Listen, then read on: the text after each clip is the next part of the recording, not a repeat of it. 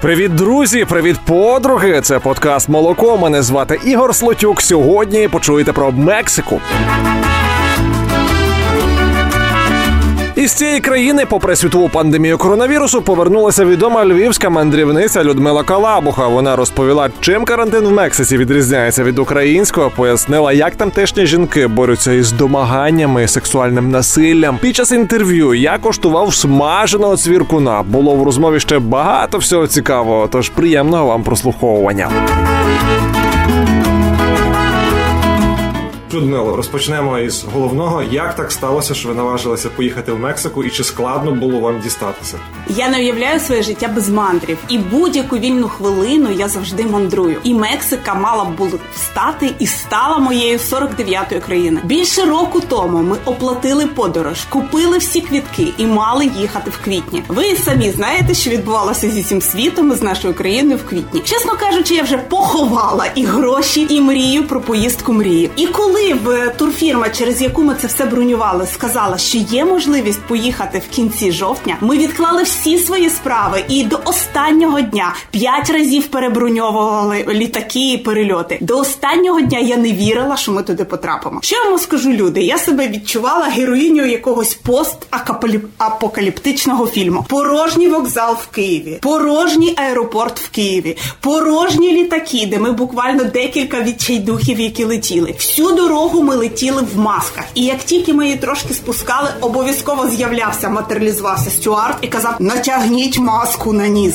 Ну, Потім так. А скільки часу зайняв перельот всього від Києва? І е, ми летіли кілька годин до Франкфурта. Порожній абсолютно найбільший аеро... ну, один з найбільших аеропортів світу. Ти йдеш по тих терміналах, нема в кого спитати. Ну просто постапокаліптичний фільм. І 13 годин ми з Франкфурту е, летіли до Мексики до Мехіко. Але коли ми увійшли в аеропорт Мехіко, ми здалося, що ми потрапили в звичайну нашу туристичну реальність. Що можу сказати про карантин в Мексиці? Таких заходів, яких вживають там, притом ми впевнені, що це є країна третього світу, якась відстала в Україні. Я не бачила. Ви можете конкретно розповісти, як саме вони застерігаються від коронавірусу, чи чи чемно вони носять маски, які ще можливо незвичні такі засоби захисту від коронавірусу стежили? Мексиканці дуже нагадують нас. Вони вони такі пофігісти, вони вважають, що з ними нічого не станеться. Вони дуже оптимістичні люди, вони дуже емоційні люди. Вони мені просто надзвичайно сподобалося. Коли ввели перший карантин, обов'язково всім сказали носити маски навіть на вулицях. А мексиканські ти так не будемо носити. Що зробив уряд? Ввели штрафи 150 доларів за ходіння без масок. А це фактично ціла зарплата місячна більшої кількості населення. І до сих пір вже 7 місяців карантину, коли на вулицях вже можна ходити без масок всі мексиканці, навіть підлітки, молоді люди і старші, як зайчики, ходять в масках. Потім на кожному в кожному супермаркеті, в магазині, в музеї обов'язково на вході стоїть такий або кремесна жіночка, або озброєний охоронець. Обов'язково всім міряє температуру і примусово видавлює дезінфектор в руки. Я вже така продезінфікована. Більше того, в деяких місцях нас повністю оприскували з голови до них з двох сторон. Всі наші полізи в кожному готелі е, дезінфікували. Та е, автобус дезінфікували два рази на день. Тобто таких от серйозних мір, як там в Україні, я не бачила. Як у мексиканців соціальної дистанції? А, Нормально, абсолютно. Та в них все помічено, та всюди, навіть в ліфті, де можна стояти. І коли ми така знаєте, арава українців щасливих, які до доїхали нарешті до омріяної мандрівки в готелі спеціальний хлопець приходив і нас розпихав, щоб ми стояли на півтори метри один від одного. Тобто такої тисняви, як у нас вранці біля привокзального, просто е, там все от контролюється просто урядом надзвичайно. Можливо, вони наркотрафік не перемогли, але принаймні карантин вони дуже суворо зберігають. Більше того, діти від початку карантина вчаться дистанційно, і це вони жодного разу не ходили в школу. Це велика проблема для Мексики, тому що 40% населення не має доступу до інтернету. І навіть кажуть, що і там і так було дуже багато неграмотних людей, що росте покоління, яке взагалі ну не буде нічого знати. А перед тим як ви вирушали у свою мегафантастичну мандрівку, чи вимагала оця сторона мексиканська у вас е, ПЛР-тестів чи якихось інших бюрократичних речей для чого для того, щоб потрапити всередину країни? Антикоронавірусних ніяких речей не вимагала. Ми просто заповнили таку електронну анкету, чи були ми колись в Мексиці, чи не були. Все і ніяких тестів ні туди, ні назад ми не здавали.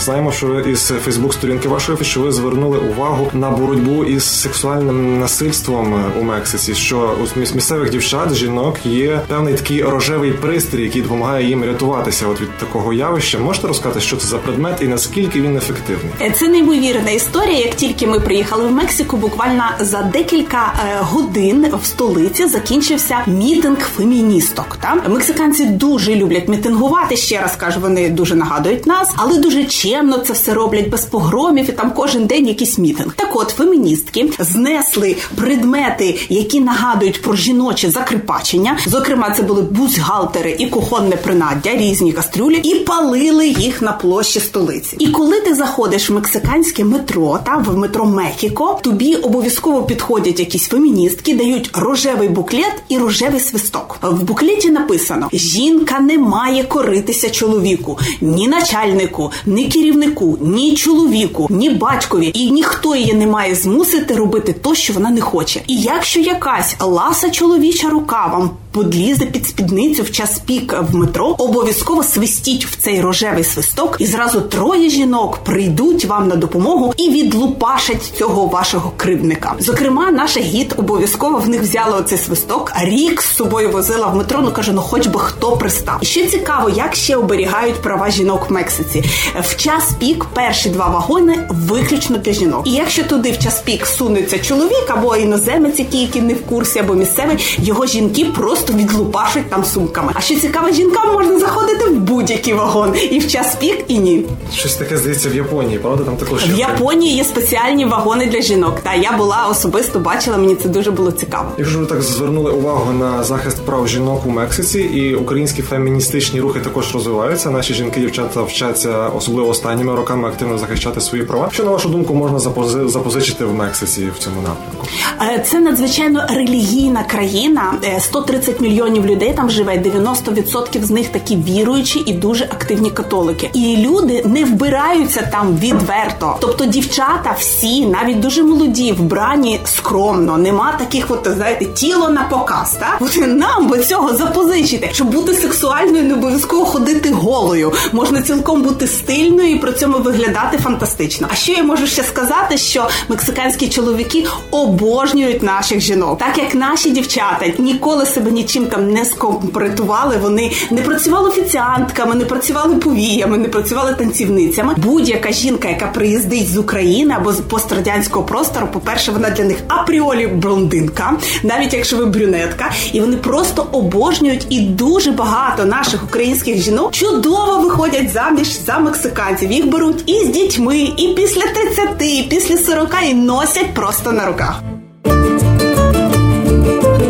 Ми вже зачепили дуже серйозну тему боротьбу за права жінок, е, боротьбу із сексуальним насильством, і не можу не порушити ще важливої теми, яку побачив на вашій сторінці у Фейсбуці. Це викрадення людей у Мексиці. Мексика посідає перше неофіційне серед неофіційного рейтингу місце по серед країн, в яких нема бойових дій, де найбільше викрадають людей з ціллю викупа. Так? Якщо раніше такі викрадення довго готували і викрадали, то тільки членів якихось дуже заможних заможних е, родин, за яких просили мільйони, і відповідно ці мільйони їм платили, то зараз вирішили поставити цю справу на поток і викрадають людей з абсолютно простих сімей. І знаєш, кого викрадають дітей, тому що е, злочинці зауважили, якщо в жінки викрати чоловіка, а чоловіка в жінки не факт, що вони будуть їх викуповувати. Така сама ситуація щодо братів сестер. Вже не доплачували за викуп. От власне, і навіть батьків, та а за дитину дитину. Мексиканці обожнюють дітей. Це є дуже релігійні люди, сім'ї великі, дуже велика така. От нагадує дуже західну Україну. Родинність Ді, діти найбільша цінність, навіть не, не дивлячись те, що може бути і до 10 дітей в родині. І тому на вулицях ніколи не побачиш дитину, яка іде сама, якого б не була статуса родина, скільки б не було грошей. Обов'язково дітей хтось приводить в школу або на гуртки, і обов'язково їх звідси забирають. А от ті діти, які підходять приходять до туристів і продають якісь сувенірів, вони інколи бувають єдині годувальники в родині. Їх немає ніякого сенсу викрадати. За них ніхто нічого не дасть. Так, от викрадають дітей. Зокрема, в нашого гіда е, викрали дитину в її викладачки іспанської в дуже простої родини. Мама викладачка іспанської, тато священник. Так і запросила за нього півтори тисячі доларів. Сім'я моментально зібрала ті гроші, і навіть оцей факт, то що настільки викрадення дітей розповсюджена, і людям навіть дуже простим треба викуповувати своїх дітей, стимулює оцю таку е, робочу імміграцію США, тому що їдуть заробляти в США власне прості люди, які працюють якимось будівельниками, інколи щоб викупити своїх дітей. І навіть коли я запостила в інстаграмі цю інформацію, яка мене просто здивувала, одна місцева мексиканка, ну тобто наша колишня українка, написала мені просто жахливі речі. Інколи щоб батьки прискорювались, відправляють їм відрубані фаланги пальців, і тому моментально всі знаходять гроші і збирають. Нам було так страшно. Ми коли їхали, навіть один мій друг, блогер, тревел-блогер, розказав історію, що якогось його колегу зі Львова в Мексиці викрали. Він викликав таксі, а замість пункту А його привезли в підвал. І він там сидів два тижні, поки батьки зі Львова не зібрали 20 тисяч доларів викупу. Я озброєна цією жахливою інформацією, так боялася, так боялася. Розказала місцевим гідам. Вони сказали, що туристів, особливо зараз, просто носять на руках.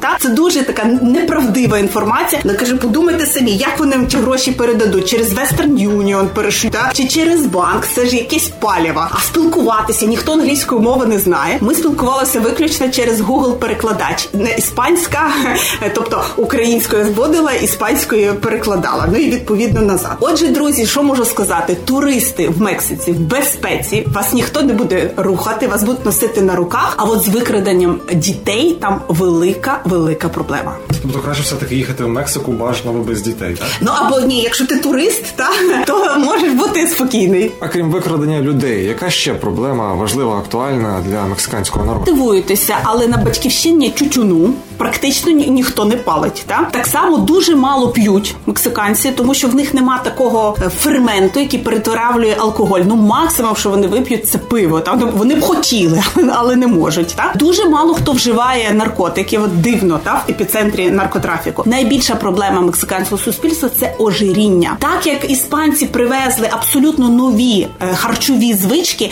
вони до сих пір знищують е, індіанців, які корінне населення. Значить, п'яте місце в світі по кількості повних людей, і печальне перше місце в світі по дитячому ожирінню. І держава розвернула соціальну компанію про те, щоб люди правильно харчувалися. І головна проблема не тільки в тому, що вони їдять фастфуд, хоча мексиканська кухня неймовірно різноманітна, і на будь-який гаманець там можна знайти здорові, правильні, дешеві продукти, так само як і в Україні. Люди просто обожнюють газовані напої, солодкі, і вони інколи і ми снідають, обідають і вечерюють. І як в нас на пачках цигарок намальовані страшні фотографії зіпсутих хворобами органів, які спричиняють тютюнопаління, то так в Мексиці роздають брошури, що відбувається з людиною, якщо вона буде постійно вживати в обмежених кількостях солодкі газовані напої. Більше того, в одному віддаленому регіоні гірському я побачила неймовірну церкву, яка мене вразила, коли оті солодкі напої потрапили на такі, знаєте, дитячу дитячу психологію, можна сказати, гірських індіанців, вони їх обожествляють і вони їми причащаються в церкві, і вони вважають, що як вони дають дітям маленьким, новонародженим, їх розпивають, знаєте, як трубку міра розкурюють, так? І вважають, що якщо коли бульбашки виходять з відрижкою, е, їм відпускаються гріхи, і вони очищуються, з них виходять злі духи. Такого я думаю, в Україні не варто наслідувати в Мексики, але якщо нас зараз слухають люди з міністерства охорони здоров'я, то ви почули класний лайфхак етикетки на пляшках із газованими напоями про те, нагадування про те, що це шкідливо. Тому можете запозичити, будемо тільки раді, що ми долучилися до здоров'я нації. Ми вже обговорили нагальні серйозні проблеми, які турбують мексиканців. Зараз невеличка розрядка. А що їдять мексиканці? Бачив відео, де ви смакуєте, ласуєте черв'яками, опаришами, здається, і це кониками. були гусені грильовані. Е, перепрошую, грильовані гусені і коники стрибунці. Це неймовірно смакота. Я тобі скажу більше ігор. От зараз я принесла котиків стрибунців. І поки я буду розказувати про мексиканські лаксуші, будь ласка, бери, їж і зараз нам розкажеш свої враження. Вони ворушаться, а я маю з'їсти весь пакетик. Вони не ворушаться, не видумай. Вони смажені з, з тим з часником надзвичайно смачні. Значить, друзі, е, ви взагалі в курсі, що мені просто дивно, що їли наші українці, взагалі європейці, будь-які люди в старому світі до того, поки Колумб не відкрив Америку. Картоплю, гарбузи, фасоль, помідори, кабачки, патісони, соняшник, бобові, какао все завезли з Америки. А на наші терени ці всі продукти потрапили у 18 столітті. Що дівчата виносили замість гарбуза, коли хотіли відмовити хлопцям? А в мене є друзі білоруси. Я навіть якийсь стендап чула. Так там хлопець білорус розказував, якби Колумб не відкрив Америку і, і картоплю не привезли в Білорусю, нас би білорусів можливо б і не існувало. Отже, що їли ми? Ми вирішили, так як це подорож мрії, і ми якимось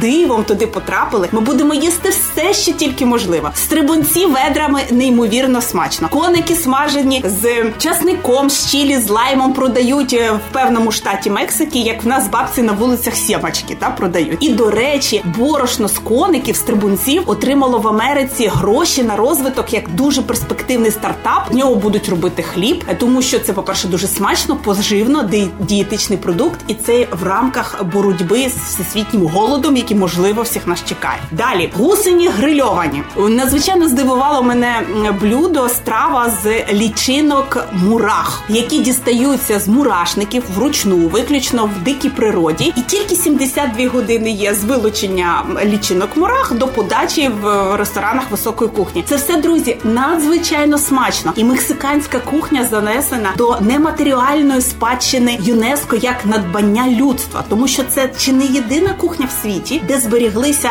страви, яким по кілька тисяч років ще до іспанських часів. Ото вже ми там і їли, і пили все, що тільки могли, і знайшли. Історичний момент в ефірі Радіо Вголос. Я вперше в житті з'їв цвіркуна і вижив. Як на смак. Ну, е, так відчував, як зачіпалися ці вусики, ніжки за зуби. Ну, якщо чесно, мені воно нагадало анчоуси, от е, сушені. Ще Мексика, особисто мене і, і слухачів багатьох також асоціюється із кактусами. А чи їдять мексиканці кактусів, чи готують з них якісь страви? Ці можливі страви з кактусів, які існують в мексиканській кухні, які нам вдалося знайти, ми пробували. Значить, все, що тільки завгодно з кактусів роблять, починаючи від алкоголів, їх смажать, їхні плоди смажать. Я й десерти з кактусів їла, і варення, і мед, і тушкують. На, на смак вони нагадують спаржу, а ще їхні плоди, наприклад, продають в як фрукти. Вони надзвичайно смачні. Крім цвіркунів, крім солодощів, що ще як сувеніри ви привезли із собою з Мексики? Тобто, якщо їхати в Мексику, то що варто звідти собі на пам'ять от привезти? Я всім своїм друзям, друзі, дуже приємно бути моїм другом. Да? Доєднуйтесь, будь ласка, до мене в соцмережах, Фейсбуці, Інстаграмі. Привезла мексиканські солодощі. Це є солодкі обов'язково з додаванням перцю. І якщо якихось мексиканців по світу розвіює, вони кажуть, найбільше, що ми шкодуємо, що ми не можемо купити в тих місцях, де ми живемо, солодощі з перцем.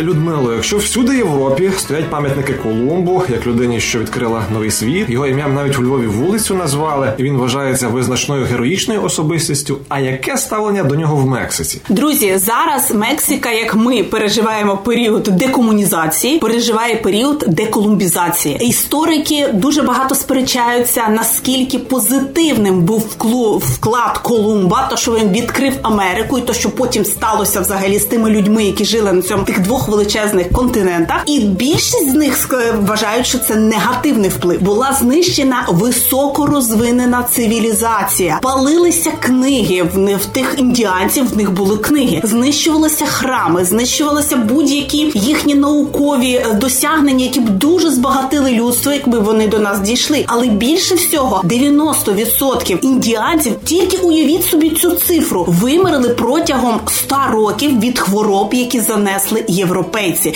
Тобто навіть е, називають науковці біологічним вторгненням. Оце відкриття Америки. Обливають пам'ятники Колумбу фарбою, зносять пам'ятники Колумбу. Всередині, посередині Мексики, в столиці Мехіко, стояв пам'ятник Колумбу. Почалися масові маніфестації в день відкриття Америки. То його зняли ніби як на реставрацію і назавжди, щоб не ставити. І там тільки цоколь від нього лишився. Та і що я ще скажу, друзі? Я знайшла надзвичайно цікаву інформацію, яка мене вразила. Коли іспанці відкрили новий світ, вони не вважали індіанців за людей. Вони вважали їх за тварин, і вони їх просто шалено вирізали і винищували, відбирали все. І був вперше в історії західної цивілізації ініційований процес боротьби за права людини. Він відбувався в іспанському місті Вайлядоліт всередині 16 століття. Один з учасників експедиції Колумба, домініканський монах, наполягав на тому, що індіанці це люди, і в них є душа. І цілий рік вчені мужі сперечалися про те, чи є в індіанців душа, чи нема, чи варто їх вважати за людей, чи нема. І вони виграли прибічники, тому що індіанці це такі люди. Після цього почався процес християнізації. Після чого почали навертати індіанців в християнську віру, почали їх вважати за людей, і і це був дуже економічний важливий момент. Їх же загнали в рудник в рудники, і почали вони працювати там безкоштовно, якщо вони люди, і в них є душа, значить їм треба платити зарплату. Розуміємо, що європейці завдали ну чимало страждань, виявляється американським е, корінним жителям. Якщо говорити про позитиви, що можливо з Європи привезли такого, що полегшило життя місцевим жителям? Можете сказати? В них не було м'яса і молочної продукції. Тобто, чим харчувалися індіанці до того, як не приїхали іспанці, та тобто всіми тими комахами, мурахами, гусенями, рибою, моропродуктами, отими всіми продуктами, які завезли в Європу, але в них не було зовсім свійських тварин. В них не було коней, корів, свиней. Вони тільки індиків мали. До речі, то що в нас є індики, ми також зобов'язані відкриттю Америки, і в них були ще собаки, яких вони їли. Написав мені мексиканська спеціальна порода, яку нормальна людина не може вимовити, як вона називається, і їх вирощували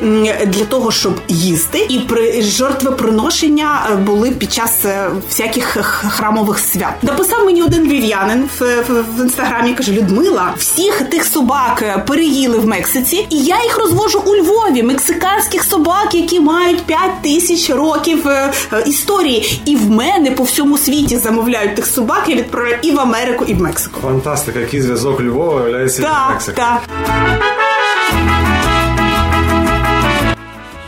Чорнобривці ці квіти багато відіграють в ролі українського народу. Вони і в нашому фольклорі, в літературі і так далі. Виявляється, для мексиканців також чорнобривці багато значать. Розкажіть, будь ласка, про це. Українські чорнобривці також родом з Америки, і їх привезли європейці, які вперше відвідали Америку. Експедиції Колумба ми їм зобов'язані. І що цікаво, в Мексиці вони мають абсолютно сакральне містичне значення.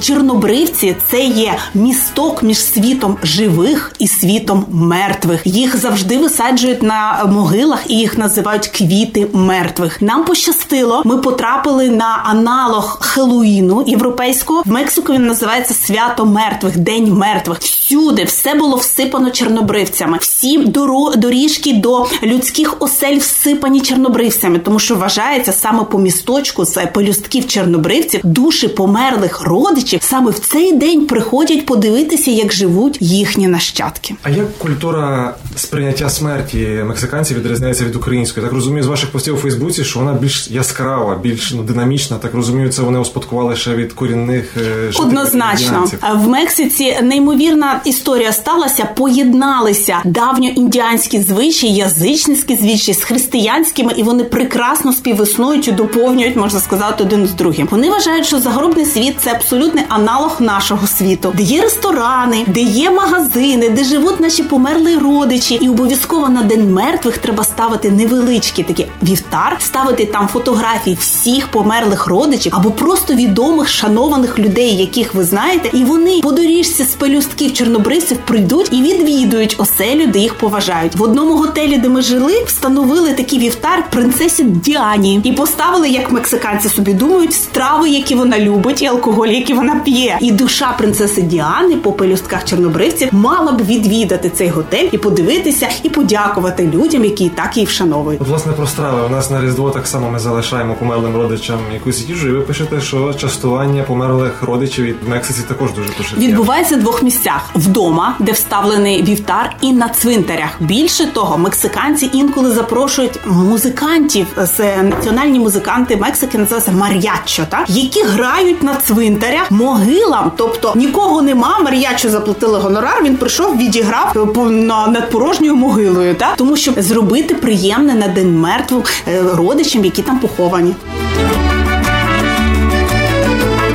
Якщо якась людина все-таки наважиться під час пандемії, зважаючи на обмежувальні заходи, вирушати у мандрівки, як це правильно і безпечно для себе зробити? От ексклюзивні ваші поради. Треба себе берегти, мити руки, засоби дезінфекції, маски і дотримуватись тих всіх порад, які надзвичайно прості, але ніхто їх не хоче дотримуватись. І однозначно їхати в ті країни, в які можна поїхати. Друзі, ну випало нам таке життя. Ну, Як то кажуть, 2020 рік завантажився з помилкою. Та і ми зараз всі гравці, нема запасних. Ми всі гравці на полі життя. І в нас є час.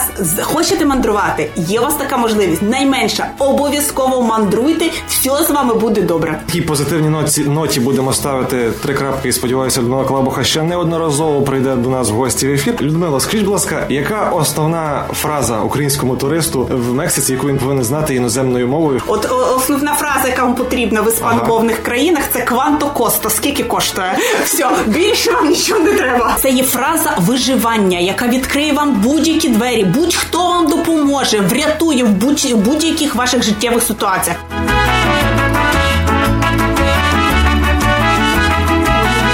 А на сьогодні це все. Бажаю вам бути здоровими, дотримуйтеся вимог карантину, носіть правильно маски, пам'ятайте про соціальну дистанцію і ставте оцінки подкасту Молоко в тих сервісах, де слухаєте. Коментуйте ролики, буду вам вдячним. Мене звати Ігор Слотюк. Почуємося.